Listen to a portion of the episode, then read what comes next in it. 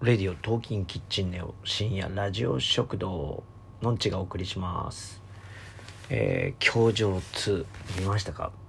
あやびっくりしましたね。あんまりにもびっくりしました。うん。ここここ1年ぐらいで一番これはびっくりしたかな。うんこれはちょっと震えましたね。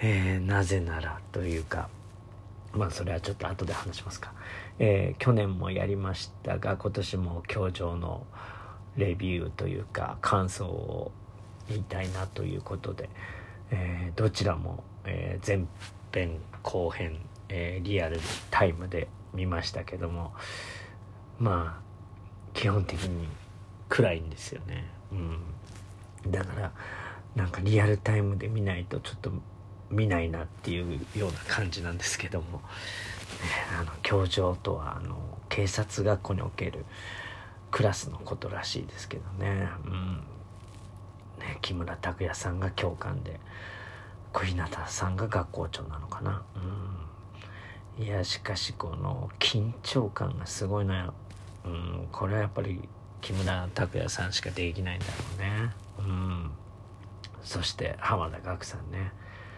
うん。大体そういう何て言うんだろうな。この最後の卒業式みたいなのはね金八先生同様浜田岳さん最後の方なんでしょうね、うん、まあそれはともかく、えー、我々の上白石萌音さんの上白石萌音様の妹ですよね。今回は上白石萌歌さんがね、えー、出てましたけども。まあ目が似てますねそれはね。うんうん。いい目をしてますね、うん、で今回の上白石萌歌さんの役はとんでもない過去をね、えー、こうとんでもない傷を持ちながら生きてきたうーんなんだろうそういう役でしたね。うん。まあよく立ち直ったなというようなね目の前でね人が飛び降りてしまうなんていう経験を持ってよくね、えー、立ち直って、頑張ったなっていう感じでしたね。うん、でまあ最後にねやっぱりここぞという時に三石健さんが登場してましたね。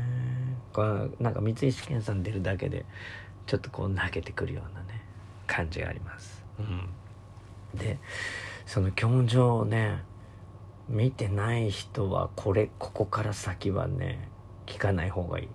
あの教授を見た後からここから先は聞いた方がいい感じですね。うん。えー、なんと、えー、エンドロールにねあの北村匠海さんの名前があってえー、出たっけ？と思って。あれ？その間歌種したなんて思ってたらなんとその後にものすごかったね。この木村拓哉さんのその目がねやられてしまうというシーンがね出てきたんですけどね。これがねちょっとあの「ダークナイト」映画、うん、ジョーカーの、うん、あの怖さをね感じましたね。何ですかこのラストの5分。いやびっくりした。震えましたねこれは、はあ、何なんだと。こんなことやるんだと。いやこれはびっくりしました。見たことない人はねこれうん見た方がいいんじゃないかと思いますね。いやとにかくねいやびっくりした。2021年で一番びっくりした。うん。まあそれではえー、また、えー、びっくりした人同士で話し合いたい内容ですねこれは。はい。それではのんちでした